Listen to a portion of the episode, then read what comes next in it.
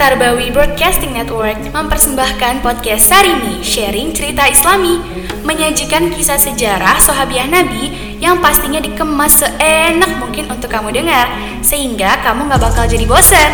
So, stay up terus di podcast Sarimi.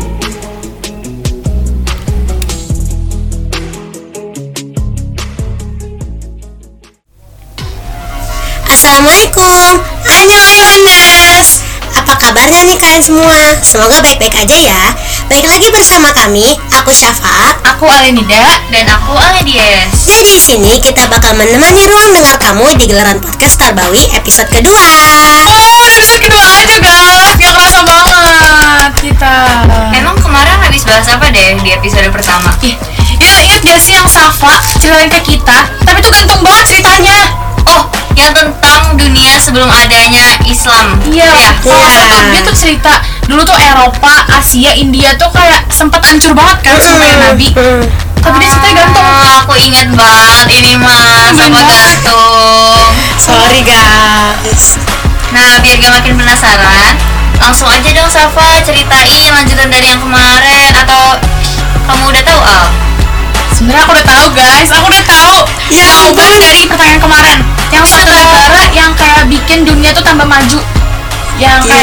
Tuh udah. Kita tuh kayak udah perkirain negara ini pasti. Negara ini subur banget ya nggak sih?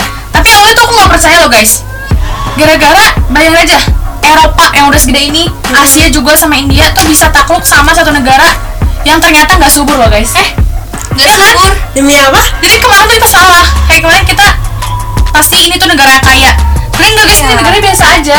Aku kan pasti nggak sih? Ini tuh unbelievable banget. banget parah nih aku ada tulisan dari Syekh Ibrahim Sahin bacanya gini Allah memilih Jazirah Arab sebagai tempat mendaratnya risalah Islam dan menjadikan kawasannya dikelilingi oleh laut-laut agar ketika Islam datang tidak ada kekaisaran zalim yang menghalanginya. Allah menjadikannya penuh dengan padang pasir, panas terik dan tidak subur supaya negara-negara besar di sekelilingnya tidak punya alasan untuk menaklukkan Arab.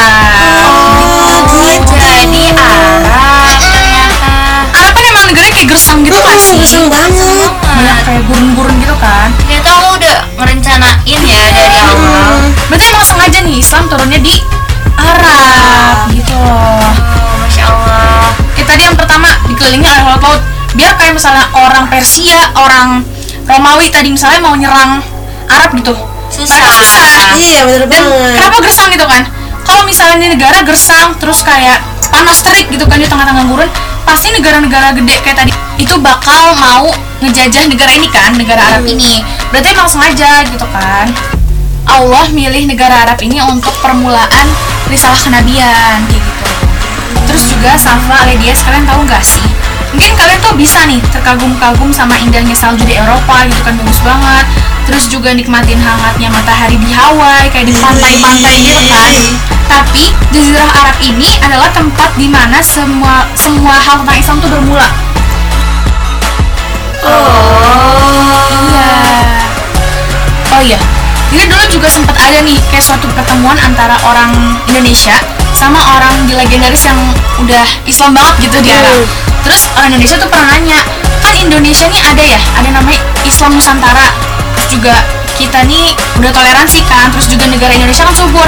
Terus kenapa nggak di Indonesia aja turunnya gitu kan? Kayak kalian pernah mikir itu nggak? Kenapa Islam nggak turun di Indonesia? Pernah sih, sering. Iya kan? Habis itu orang Arabnya jawab kayak gini nih. Aku berterima kasih atas pembicaraan ringan ini. Namun aku ingin menjawab penjelasan beliau bahwa jika Allah tahu bahwa orang Indonesia tuh mampu membawa risalah terakhir agama ini, sungguh risalah Islam tidak akan turun pada seorang rasul berbangsa Arab. Nah aku pernah denger nih yang kayak gini Jadi katanya Kata Umar bin Khattab Bahwa bangsa Arab itu adalah Bahan bakar Islam yang pertama Hmm, berarti udah pokoknya Allah tuh emang udah tentuin gitu loh Arab yang sebagai ininya ya Iya. bakarnya Islam. Nah sebelum Nabi Muhammad diutus nih kan ada nabi-nabi sebelumnya kan. Terus nabi-nabi yang Allah pilih itu biasanya bukan dari orang Arab, tapi biasanya dari Bani Israel. Nah namun risalah yang para nabi emban ini hanyalah mencakup kaumnya aja. Kayak gitu. Nah makanya kenapa berarti sebelum-sebelumnya bukan orang Arab nih, orang Iya, Israel. Nah, sih pas lagi nabi terakhir gitu ya Nabi Muhammad akhirnya diturunkanlah di bangsa Arab Nah, Tapi kalau belum bahasa Arab gitu, belum dari Arab, kenapa nama bapaknya Nabi Muhammad Abdullah? hmm, iya kan Abdullah artinya berarti hamba Allah. Iya, dan itu bahasa Arab kan ya? Iya, nah, jadi aku juga pernah baca kayak gini. Pokoknya emang kan nama bapaknya Abdullah, Abdul Muthalib, Abdul Abdul gitu kan. Hmm. Jadi sebenarnya itu masih ada turunan dari Islam-Islam dari Nabi Isa. Oh, Tapi itu kan udah lama banget kan? Maksudnya udah lama banget. Jadi kayak tinggal sisa-sisa nama, kayak kebiasaan-kebiasaan yang kecil-kecil doang gitu. Nah, sampai turunlah Nabi Muhammad ini. Jadi emang Allah tuh udah nentuin Abdullah nih bakal jadi bapaknya Muhammad. oh. Kayak dari awal udah disusun gitu loh skenario nya ini keren banget gak sih nah terus ada juga satu orang nih yang memerangi Nabi Muhammad namanya Abdullah bin Rabi'ah. Abdullah loh. Hamba Allah hamba Allah. Tapi dia sebenarnya memerangi Nabi Muhammad. Waduh. kayak gitu aneh kan? Nah sebenarnya jadi orang-orang Arab dulu kan masih kepengaruh sama Islamnya Nabi Islam Ibrahim kan? Tapi mereka tuh tahu paham bahwa Allah tuh Tuhan mereka. Oh. tapi mereka Jadi juga mereka udah percaya- tahu Ah, gitu. mereka tahu sebelumnya. Tapi mereka juga percaya ada banyak Tuhan lain yang disembah yang harus disembah selain Allah percaya sama Tuhan-Tuhan lain kayak berhala manusia yang menyembah api kayak gitu-gitu. Jadi mereka tuh nggak percaya kalau misalnya Tuhan tuh sebenarnya cuma satu. Mm-mm, walaupun mereka kenal sebenarnya Iya. kayak gitu. Nah makanya Rasulullah itu kan diutusnya ke bumi ini kan untuk menyempurnakan akhlak. Menyempurnakan ajaran-ajaran Islam yang udah pudar tadi untuk dibawa kembali lagi tuh sama Nabi Muhammad. Terus alasan selain yang tadi yang pertama itu na- nama ayah Nabi itu Abdullah ada juga nih alasan keduanya karena bangsa Arab itu tinggal di padang pasir yang tandus kita gitu yang udah banget gitu kan. Nah mereka membangun kota-kota mereka di sebuah negeri yang tidak pernah dijajah oleh Romawi dan Persia. Nah berarti kan orang Romawi sama orang Persia nggak mau jajah nggak sih negara tandus kayak gitu terus Iya. udah gersang gitu kan? Kayak nggak gitu juga ya. Buat apa gitu Gak ada kan? mau diambil juga dari Jadi kayak nggak ada alasan nih untuk kedua kerajaan imperium besar di dunia saat itu untuk jajah Arab kayak gitu. Itu emang keren banget. Terus fun fact yang ketiga dan ini keren banget kayak unbelievable mind blowing parah. Itu adalah bangsa Arab tau gak kalian? Tinggal di tengah-tengah peradaban besar di dunia. Jadi di bumi bangsa Arab itu letaknya di tengah-tengah banget persis di tengah-tengah banget. Gitu. Jika kita lihat di peta nih ya kita tuh bakal nemuin fakta bahwa Jazirah Arab berada di tepat tengah-tengah dunia. Di utaranya ada Eropa nih Eropa di utara timurnya Asia dan baratnya Afrika jadi Allah tuh milih Arab sebagai tempat yang benar-benar di tengah dunia supaya dakwah Islam ini bisa sampai ke seluruh umat manusia. Nah itu juga makanya kayak banyak kan Islam tuh nyebar ke mana-mana kan gara-gara emang letak Arab tuh letaknya di tengah-tengah banget gitu. Itu alasan yang ketiga. Terus ada fun fact tambahan lagi nih buat kalian biar wawasan kalian tambah luas ya. Wah, apa tuh? Nih, tapi kalian pernah mikir juga nggak? Kenapa? Kenapa harus di Arab? Kalau misalnya Nabi Muhammad itu turunnya di Romawi, pasti lebih cepet kan diterimanya? Iya kan itu kan udah gede sebenarnya. Mm-mm, bener banget. Iya. Terus pertanyaannya gitu kan.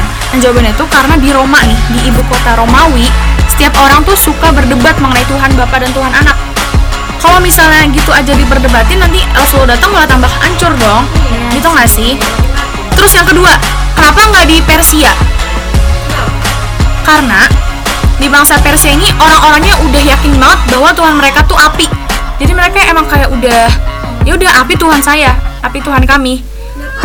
Iya, emang suka aneh gitu kan. Terus kenapa nggak di Yunani? Karena orang Yunani kan banyak yang pinter-pinter kan, banyak filsuf-filsuf yang datangnya dari Yunani gitu Iya, kan. banyak banget tuh. Nah, kalau kayak gitu, para filsuf tuh bakal nanya kan bentuk Tuhan tuh kayak apa. Terus juga mereka biasalah anak filsafat tuh ya banyak nanya tentang Tuhan gimana manusia Yes. diciptain gitu kan. Pasti itu bakal susah juga diterima sama orang-orang Yunani gitu. Nah, maha suci Allah nih yang udah ngutus Rasulullah dari bangsa Arab yang mewarisi agama tauhid Nabi Ibrahim dengan jujur dan memperjuangkan apa yang mereka yakini. Nah, masalah mereka yang paling mendasar itu tuh ketidaktahuan tentang keesaan Allah. Makanya Rasulullah datang dan menyempurnakan risalah itu ya. Iya. Nah, jadi Rasulullah juga menyempurnakan akhlak. Nah sekarang kita udah tahu kenapa Islam itu diturunin di bangsa Arab kan guys. Nah sekarang aku pengen nyimpulin nih dari yang tadi udah jelasin sama Arya nih dah. Oke. Jadi kenapa Arab?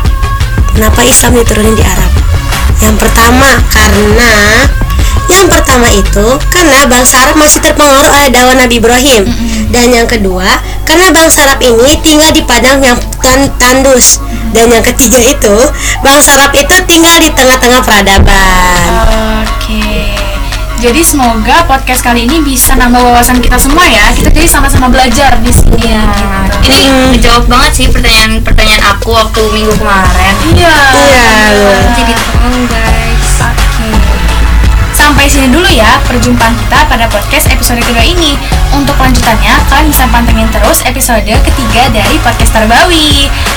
Bye!